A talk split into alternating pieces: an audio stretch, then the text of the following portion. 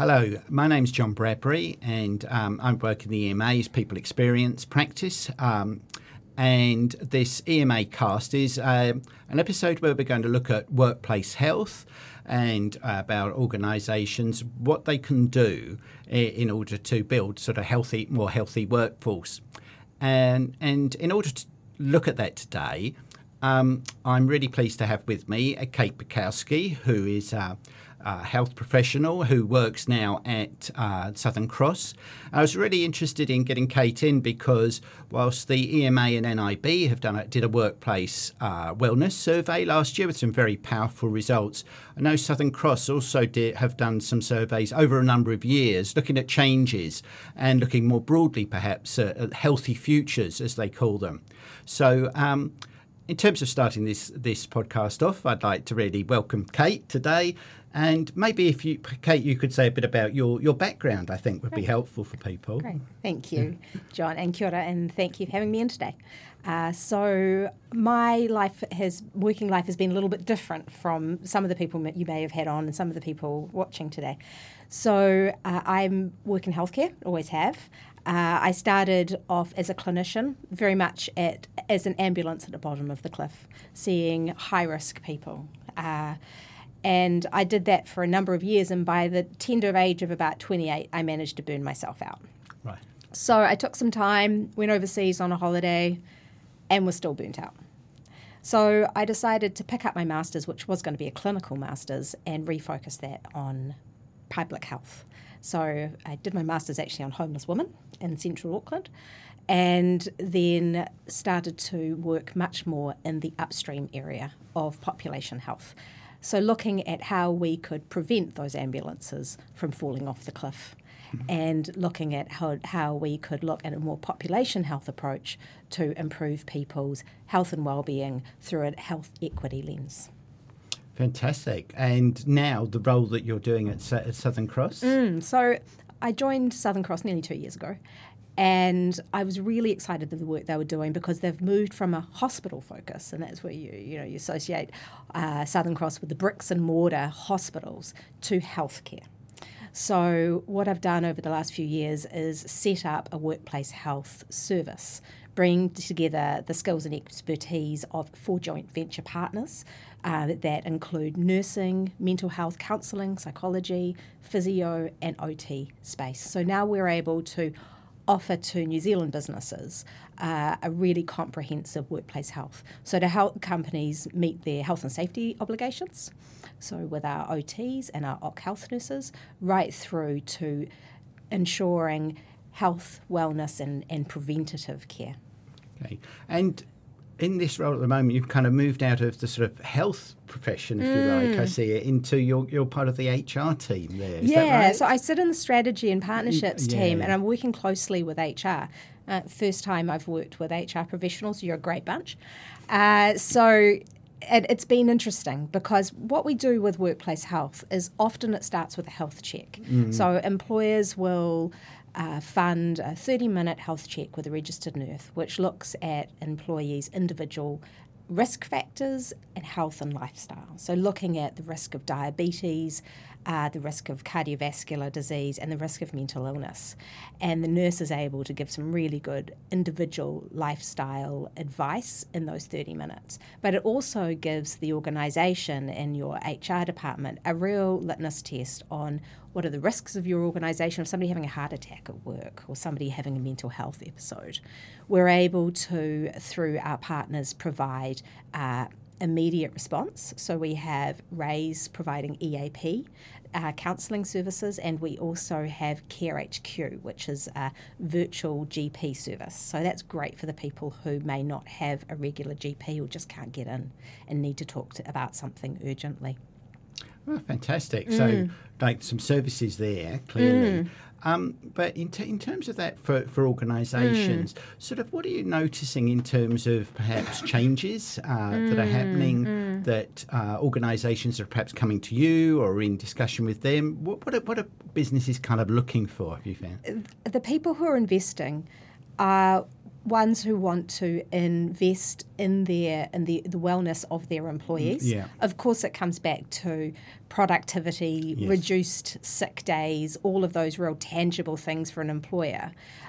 Also, uh, reduced ACC claims. If you can stop somebody going off work with a back injury, you know you have ACC uh, claim uh, spe- uh, savings there. Yeah, uh, but what we're trying to do is also is with all of the interventions and all the services we provide, have a really good annual conversation with what is the main stresses for the employees. So, unsurprisingly, people are getting bigger. Yes. There's a really high uh, risk of type 2 diabetes. Most organisations are around the 45% mark. There'll be a group of people who are at risk of having a heart attack. And from the assessment screens we do in the area of stress, anxiety, depression, there are usually about 10% of employees who are at that really high end. But when we aggregate that data down, if we have enough information so it's confidential, Yeah. uh, we will we often see a difference in demographics. So women are drinking more harmfully than men compared to World Health Organization standards. We still have groups around the country who are smoking and vaping at really high levels. We have groups who are really physically inact- inactive. We have groups who are having sleeping issues and people who aren't getting those five plus a day vegetables and their you know, fruit. So it's all of those things that Yeah. a wellness program can start to really focus instead of doing something blanket, really hmm. focus on groups who need the most help. Right. So that sounds like taking quite a kind of tailored approach, hmm. being really understanding what your hmm. workforce is and what, what their needs are. Um, now, if we take a kind of step up lift mm-hmm. it up, mm-hmm. you you know, with this Healthy Futures report, hmm. you've got data over a number of years, mm-hmm. and the, obviously there's sort of trends there, and there's there's a wealth of information there. But what for you are actually the real key standout things for Yeah, that that you think you know our businesses should know about? Definitely. I think one of the things that stood out for me is that a lot of people's main type, form of exercise is doing the housework. I'm not sure if you read that too.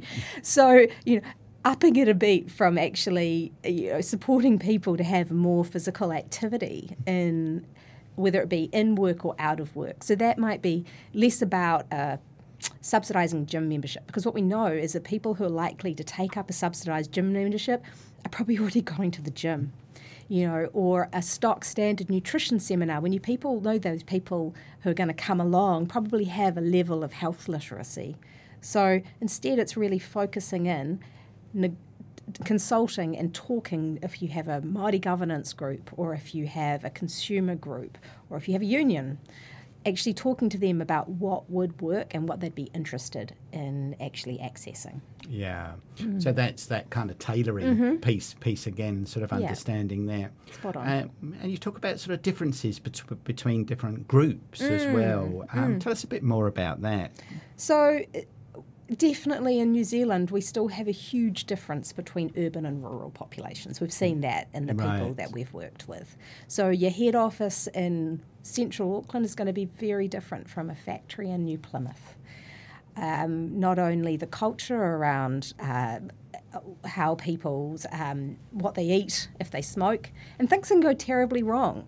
So, if you don't consult, you can actually have an increase in smokers. So, one factory decided to make, in the best intentions, their factory smoke free and have a designated smoking area off campus. What happened? They got more smokers because everyone had wanted to leave the factory and go out and have a catch up with their friends in the smoking area. Right. So, so, So- even perhaps non-smokers were going off. And, Totally, totally. So the best intentions, you know, Yeah. you you have a very standard canteen and you have fried food in it.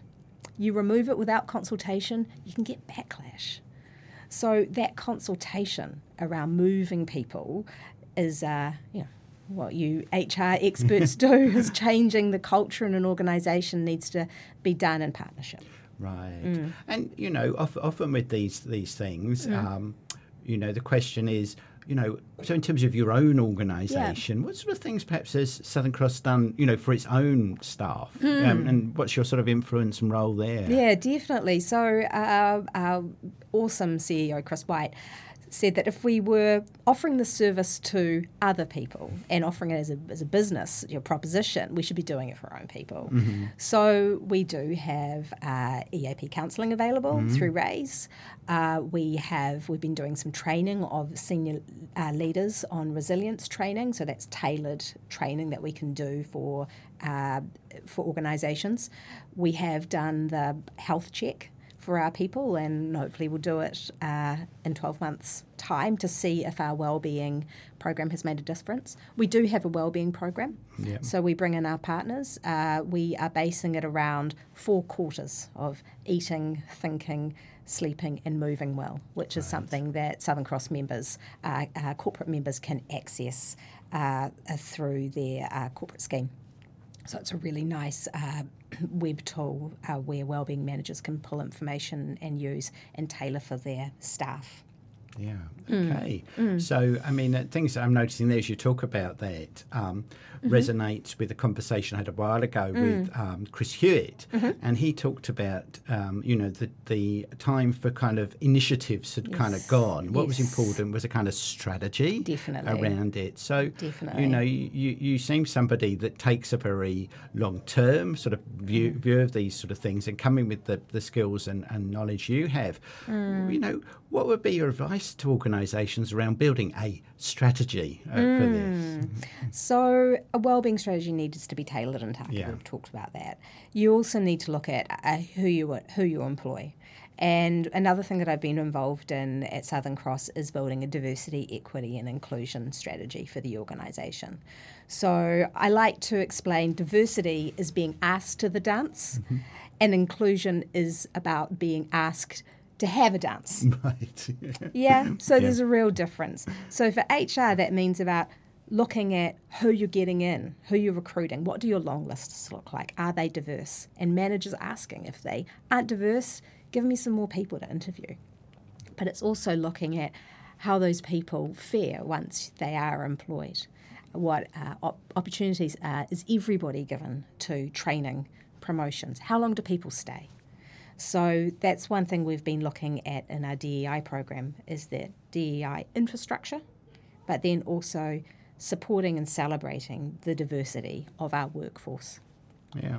So I mean, from some of the um, results that mm. are in, in the Healthy Futures mm-hmm. report, mm-hmm. some of them did draw attention to mm. differences, perhaps uh, mm-hmm. based on gender or mm-hmm. ethnicity. Yeah, yeah. Um, you know, any of those that you kind of really stand out to you as ones that you know our employers might be like what want to have front of mind when they're thinking about wellness and diversity. Sure, sure. So there are different times in people's lives yeah. that are more stressful. Mm-hmm. So one thing that we've noticed is women returning to the workforce, people refer to, returning yes. to the workforce after parental leave. You know, how do you support them transition in? Yeah. Uh, thinking about um, minority groups. So, for example, uh, this year during Ramadan, we had a Muslim employee who needed to pray every day. Right. You know, do you have a prayer room? Do you have a wellness room, some space where somebody can retreat if they need some time? you know, uh, or if you do want to do a well-being initiative, that it's done out of the boardroom or out of a, a sort of a personality-less, uh, free meeting room, but you've actually got a, an environment which supports the well-being of your employees. Very good. Mm. So, I mean, some of those sound kind of quite practical mm, things mm, and things that people could do, mm. but there's always a kind of uh, question from senior managers mm. or owners about, well, so what's the payback for me of, sure. of, of, doing this? So beyond the kind of altruistic mm-hmm. reasons mm-hmm. that people might do it, mm-hmm. how, how, do you kind of explain that sort of payback? Sure. Typically? So there is some really good evidence mm. and literature out there on why having a diverse workforce pays off. Firstly, diverse teams have better problem solving skills mm. and come up with better solutions. That's one thing. Yeah. Yeah. So uh, that's one thing I like to think. If you have a homogenous team, they're going to come up with a very homogenous answer. Yeah. Yeah. Oh, very good. Mm. So that sounds sort of better in terms of innovation, for mm-hmm. example. You're Definitely. looking for new ideas. Definitely. That would be a sort of mm-hmm. payback from that. Mm-hmm. mm-hmm. But in New Zealand, definitely we still have a glass ceiling. Yeah. So one thing that Southern Cross is uh, taking is the gender tick very right. soon. So Gender Tick uh, also developed Mind the Gap. Yeah. So, Mind the Gap is a report on the pay difference between uh, men and women in New Zealand. Uh, and there is a gap Yeah. still. And uh, organisations now, some of the big banks, for example, are actually publishing their pay differences between genders Yeah. uh, and being committed to reducing that gap. So that's one thing that an organisation can do to be an equitable employer. That's interesting because that, that Mm. also kind of leads back to some of the sort of well-being. Mm-hmm. Because one of the trends I noticed, and I think it was in in in the um, the Southern Cross report as Mm, well, was about what's important, and it was around financial well-being, Mm. Yes. concern about the kind of cost of living. Yes. Um, now, obviously, for organisations at the moment, Mm-hmm. sort of feeling that maybe we're heading, we're in recession, and this is diff- going to be difficult. So, Yeah. what, what sort of things do organisations do to help with sort of financial well-being, sort of beyond just paying people more, which may Mm. Feel difficult at the moment? Definitely, um, we have we have financial planners. Yeah. Uh, with Raise who can sit down and provide planning advice. Mm-hmm. That's one thing. Um, we can do seminars on that as well. That can be a good thing to do. Uh, it's about supporting people to use public transport, to bring their own lunch, all things that are uh, prudent financially to do for individuals, but can also support people's well-being. How about people walking and biking, if that's possible, rather than bringing their par- car and paying for parking? Yeah. Oh, very good. Very Mm. interesting. So um, it sounds like that's stuff that's about sort of good sort of education Mm-hmm. for, for people around around that type of finance. And tell me about sort of education around well-being in the workplace. What sort of things can organisations do, or you know, do you recommend organisations do Mm. to help educate people, perhaps? Uh, Sure, Yeah. sure. So I know one one challenge that your profession has been having Yes. recently is is the move back to the office. yes. And what do you do with these big big spaces that are you know very and and what are people doing at home? But the research also shows that hybrid working actually can increase productivity and can be great for pe- people's mental health. So it's finding a balance as an employer is what works for the employee yeah. and what works for the employer. Yeah. Mm. And so that, that ties in with the theme I noticed in the report, which is talking about sort of the importance of connection with Mm-hmm. family or Mm, whānau, um, and uh, you know how that's a good sort of protective factor for, for Mm, people. So. Um, with with that, I think there was a there was a piece of data in there that, that related to Maori as, as well. Is that right? Yeah, Yeah. sure. So the yeah, no, I'm going to skip that question. Sorry, you can edit that out. Yeah, no, I didn't do enough research. In that That- that's, that's all right. I Yeah. just Went on tangent there. Yeah, I was just yeah, yeah, Yeah. because I was thinking of ways I could answer it. Uh, so you know, I could talk about um, you know whānau and you know connectedness to you know whānau and home. You know how people you know are interviewed. Uh, you know, encouraging people to feel welcome to bring their whānau to meetings. Uh, uh, you know, to, to to interviews. But I don't think I have enough expertise in that area. I've seen it done well at some Yes. organisations like AIDS Foundation and Mental Health, where people were able to bring their whānau to an interview. Yeah. Uh, then, if people were welcomed into the organisation, yes. that they had uh, where they were encouraged to bring their people. Yes. But I'm not sure if that's right for your audience or not. Oh, right. I was thinking about Yeah. the piece that kind of seemed to be talking about things that people have started to value more is uh, time with family. Mm. Yes. And it seemed to be saying that that was even.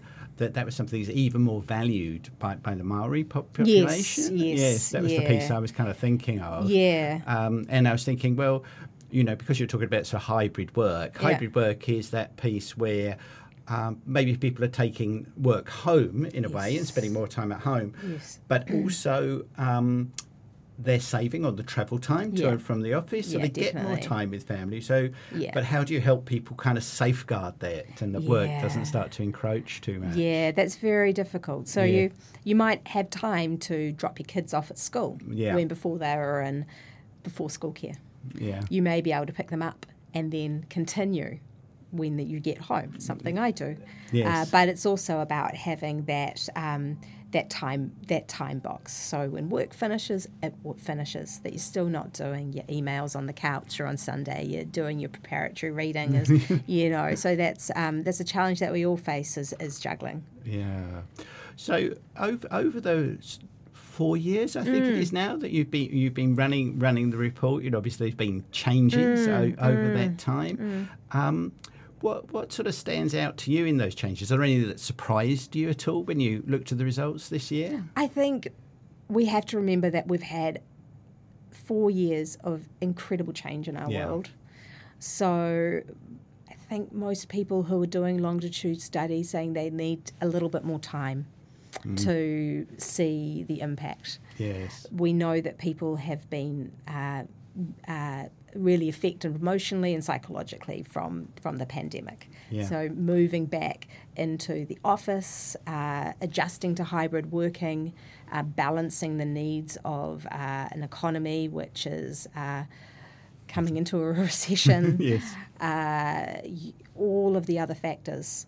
Um, I think we probably need a little bit more, um, longer to establish a, a, a, baseline of what our new normal is. Yeah, yeah. Because mm. I mean, as you say, it's sort of been an unusual times, mm, I suppose. Mm. In we think, I think it started in 2019 and then 2020. Mm, mm. Sort of the impacts of the pandemic mm. now. I mean, are, are, there any things that you you have any kind of inkling? You know, like this is what I think's going to come come next. You know, what's your if you were to take a bit of a view to the future? Do you see any trends that are going to uh, you know, intensify perhaps? I think a focus on well-being mm. of people being encouraged to bring their whole uh, their whole selves to work. Yeah, that comes back to the DEI space that you are encouraged to to be yourself, and we know that that increases productivity. It increases uh, a cohesive workplace, uh, and that diversity is a good thing. Yes. Uh, so I think in the future we will uh, see people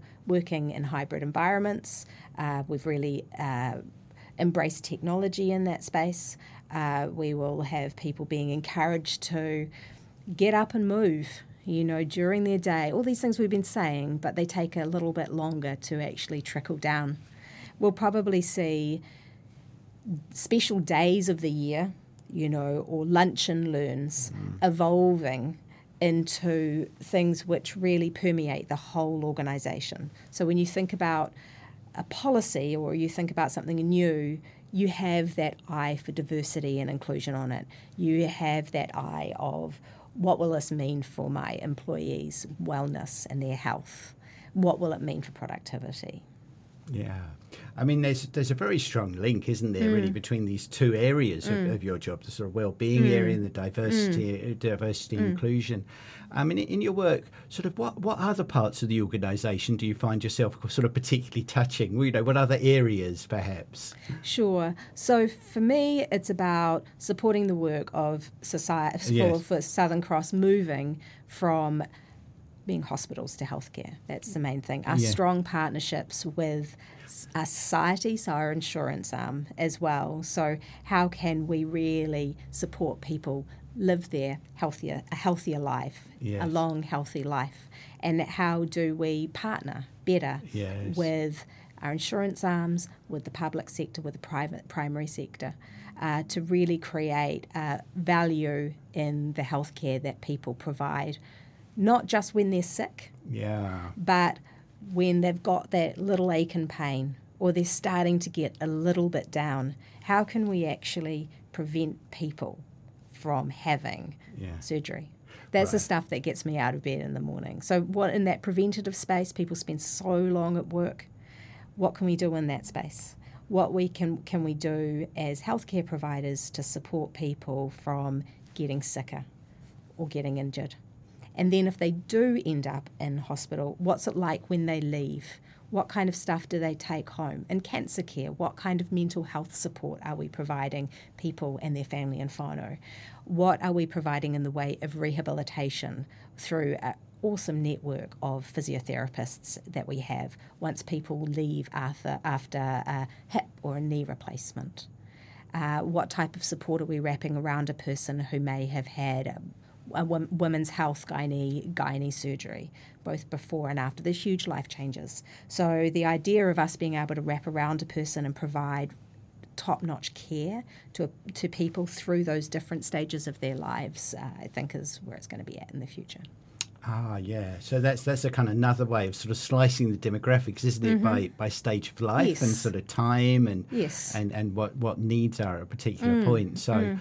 I mean, that sort of points to, I guess, uh, people in organisations being very mindful mm. of, um, you know, what you know what's the in terms of the, the demographic of mm. their uh, workforce, mm. and as you say, then sort of probing into that to see what Definitely. people need. But you could probably go in with a few hypotheses about what it's going to be if most people you're employing are uh, new university graduates, mm, or if mm. most people you're employing are more middle aged. Definitely. yeah. And just like New Zealand, in our population, we're aging. Mm, yes. And so we're going to have an aging population who are probably going to be working for longer as well. So, what are we doing uh, to support our aging workforce yes. as well? So, and looking at those different life stages, uh, one thing that we will be doing is a menopause guideline.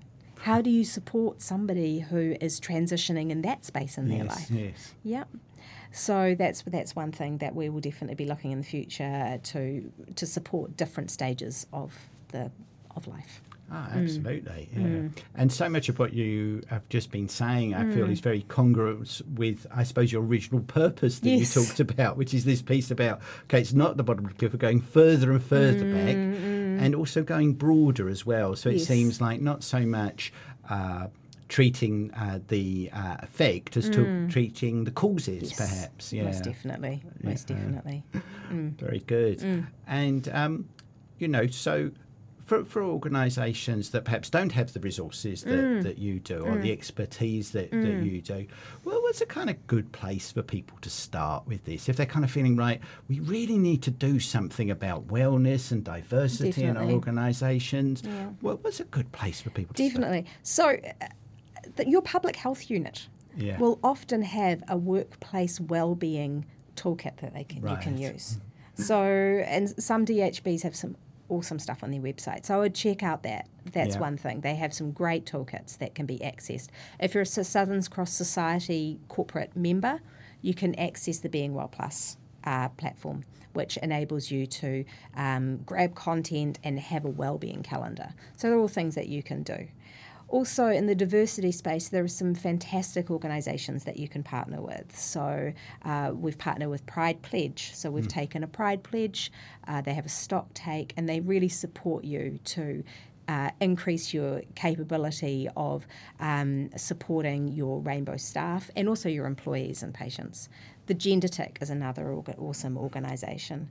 So uh, there are lots of organisations that you can partner with as well that can support you on this journey. Right. So organisations mm. that you can partner with mm. expertise mm. in specific areas Definitely. if you identify them as important. Definitely. Sounds like you're saying as well. There's um, there's resources that are available at no cost for yes. organisations yes, too to, to access. Yeah. So and with, and with that tapping into your networks yeah. as well. So you know I mentioned the menopause guide it's amazing that people are sharing the work that they've done on policies and guidelines very freely. Right. So I've found if you ask, people will give. Right. And you're able to either start from scratch or review and compare, and so that can make the for an HR professional in this space uh, a lot a, a, lot easier. Yeah. Mm. Okay. Um, I want to sort of roll back to um, something that we found mm. in, in the NIB EMA survey mm. about sort of um, about mental well-being mm-hmm. and about the extent to which people sort of felt stressed at work yeah. and the figures for this were extremely yeah, extremely high mm. yeah so Tell, tell me about the sort of figures that you found and what that sort of looks like. Yeah. Well, I don't know if we were using the same probably, yeah. tool. So, yeah, yeah, yeah. And also, maybe the question was asked differently about general life versus work. Yeah. Yeah. So we know the utilization of technology is fabulous, but it means we don't switch off. Yeah. You know that people multitask to the max. You know there's all of those things. So some people are going down the path of encouraging mindfulness. I know you had Jack, Zach Parrish on yeah. one of your podcasts, uh, talking about you know bringing people back um, you know, encouraging walking meetings or people to actually have some designated time where they get out of the office and they have a walk. You know, all of those things that you can encourage, and as leaders, to also to role model that. Yeah. Mm. Well, that role modelling thing is, is so interesting, and yet sometimes it feels so difficult to, yes, to do. Definitely. Um, and I think, um, you know, I often hear about the group that feel m- most affected in the workplace mm. is the sort of middle management yeah. sort of level. Yes. Yeah, this, this your experience too. Yeah, you've got the push from above, and yes. you've got the push and the pull from below. So you're stuck in the middle of the organisation. Yeah, yeah, you know, I've been an operations manager, so you know. I, I've been there. Yes. It's a very difficult role. Yeah. Uh, so supporting yourself, not to burn out. Yes. And to uh, you know carve out your time so you're uh, efficient and you're effective. When you are with your team, you're present.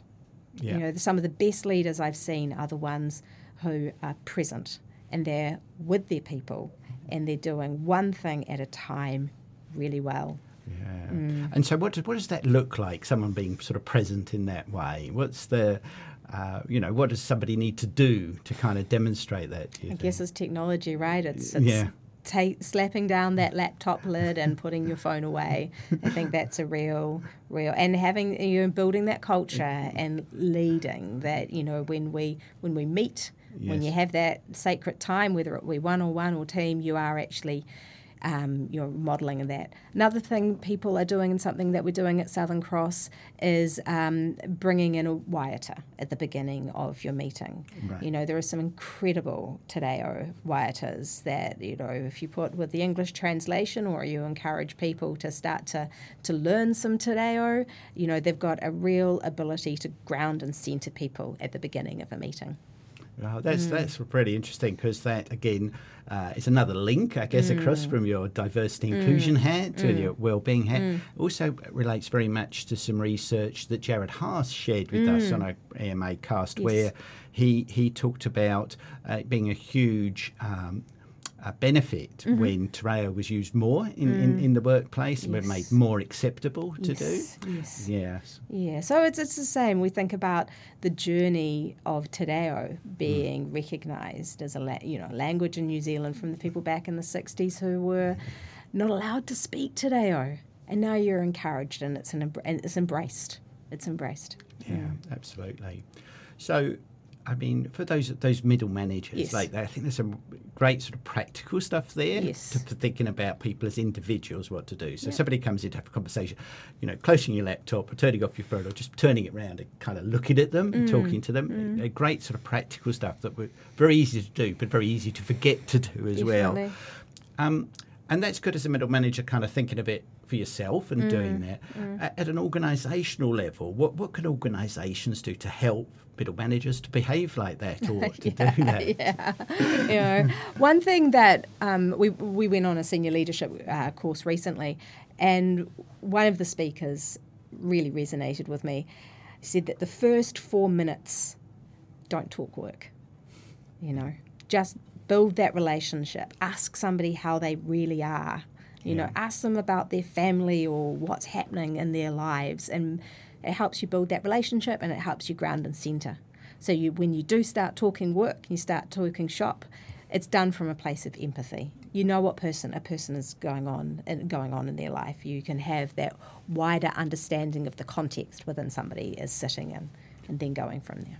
Very good, yeah, mm. very interesting. So you could mm. establish. It sounds like some of the things here are about perhaps establish some organisational protocols about yeah. how you do things that yeah. just make it easier and more acceptable yes. to do that. Yeah, definitely. And and then in time, it becomes the way your organisation functions, the way you live and breathe. Yeah, yeah, mm. yeah. absolutely. Mm. So. Um, you know, at the moment, are you mm. somebody that feels that this this attention that's being given to sort of well-being mm-hmm. and wellness in mm-hmm. the workplace, mm-hmm. are you seeing this as something that's that's uh, occurring across lots of organisations and as kind of positive trend, mm. or um, you know, is it something that there's any resistance to? Mm, definitely, I think often when people come to us, it's the health and safety right role that first makes that initial call. Yeah and they ask about specific, often occupational health things that they they need Yeah. t- for for their health and safety program, uh, and we can definitely assist with that. So we're we're working with a lot of um, medium, small to medium sized businesses on quick fixes for individuals who Yeah. need assistance. Right. Yes. With the well-being dollar, and it depends how much you have, uh, you can do great stuff for your organization in a real targeted way. So coming back to the idea of the idea of, you know, a subsidized gym membership Yeah. versus working with specific people in your organization. So um, who can really get the benefit out of a well-being program, and Yeah. people are starting to think more more like that.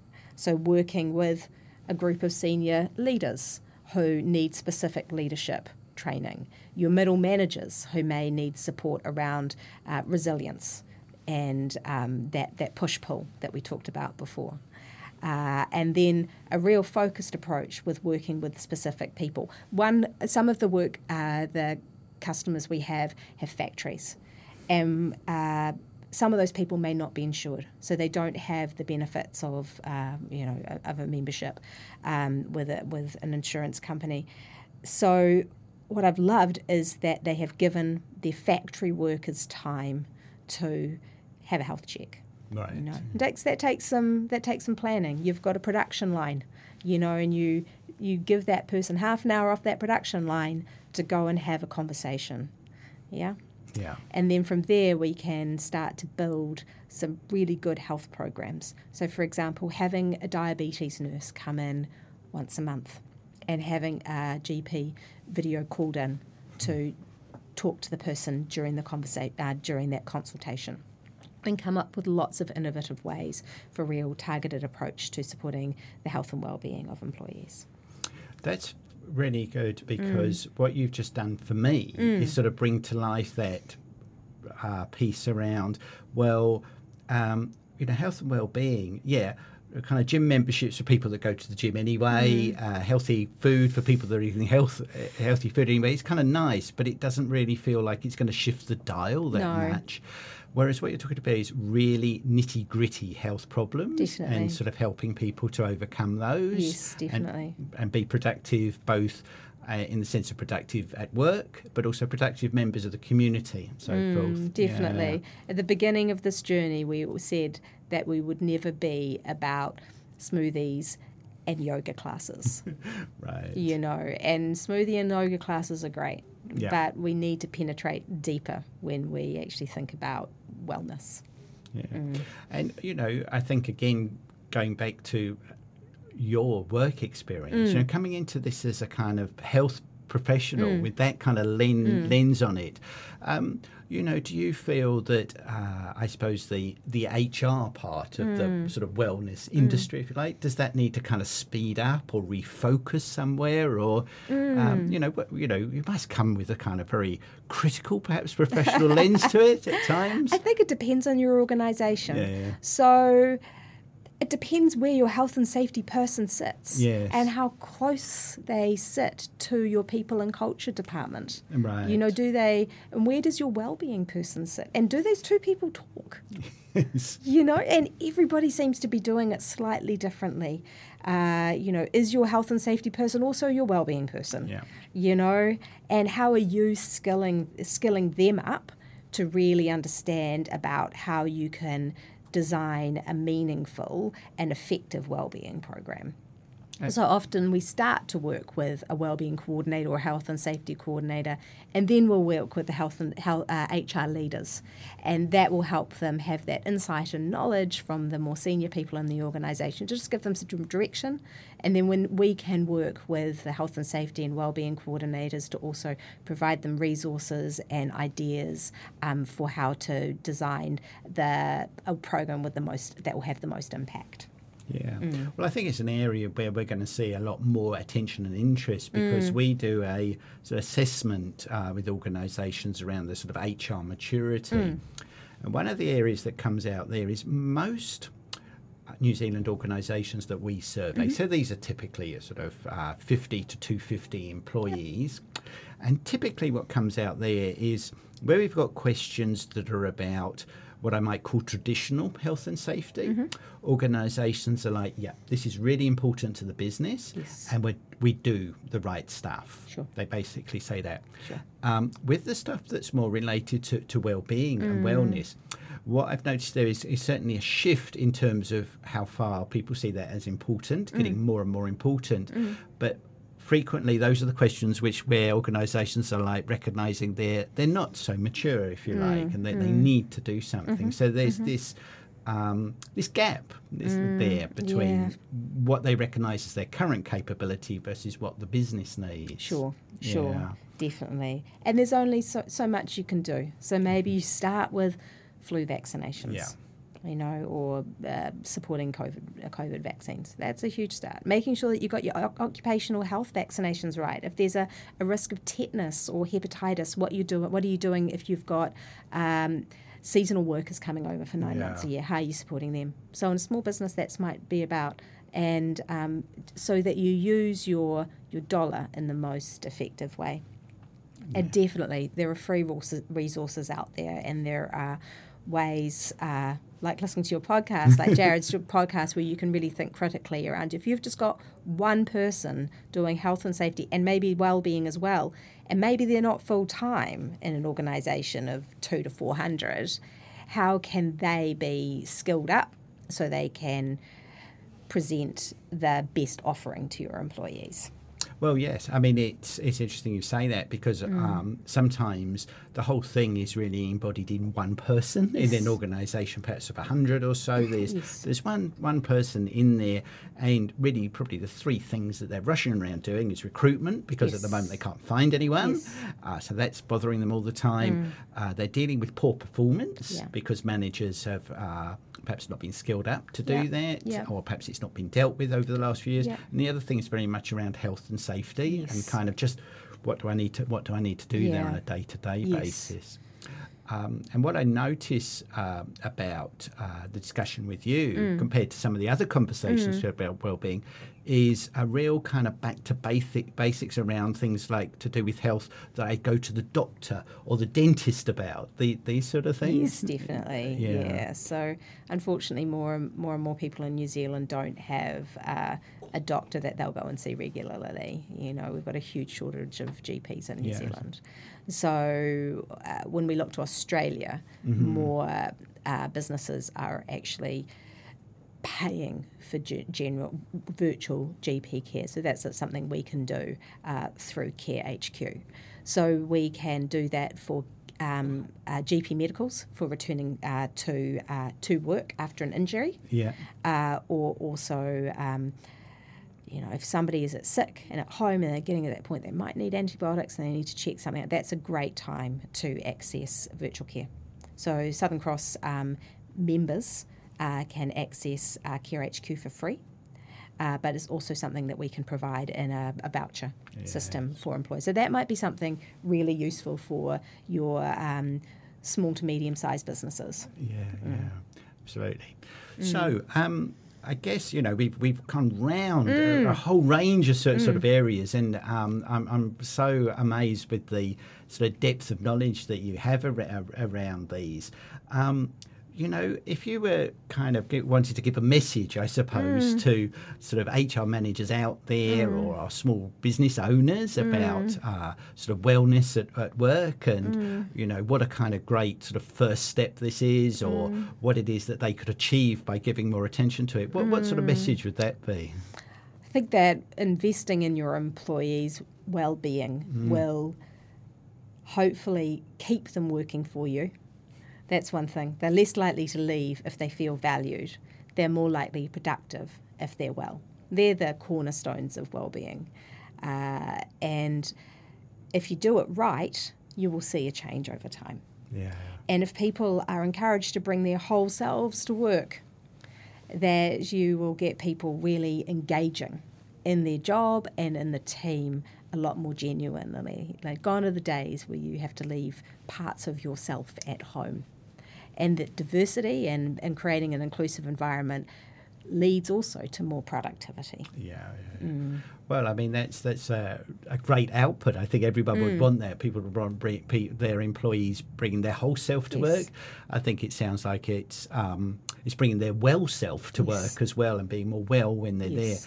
there, and being more likely to um, stay working for the organisation and be engaged and motivated yes, while there. Definitely. Um, there's a lot of powerful wins from it, Kate, there aren't there? and also engaging people on the endure yeah. and, uh, you know, whether you, organisations do a pulse survey yeah. or how they consult with their uh, people and ask them before you go out and spend a whole lot of money that you think is great. Ask them if they'll use it you know, if they think it will be worthwhile, yes. or if if you could do something differently. And so then that will help you uh, take a much more targeted approach that is likely to get engagement, and that is going to also turn into tangible results. Fantastic. Mm. Well, thanks so much for coming in and sharing such expertise and, and, knowledge today. It's it's been very interesting to delve into these areas and circle round them and, and come back. Um, but that's that's that's been very helpful. Great. Um, and I'd like to, oh well, obviously thank you, Kate, again for coming. Uh, I like to think that everyone that's that's watched this has got some great sort of practical ideas of things they can do, uh, well aware of the resources that, that, that there are to support them. Uh, I've really encouraged people to have a look at that um, the workplace health report that uh, Southern Cross have done. There's some fascinating da- data in there. So much data it kind of overloads us all, but you can find some great practical things in there. Um, but I'd just like to thank everyone for listening today, and I, I wish everyone well on their journey to making our workplaces more healthy and well and diverse. Thank you.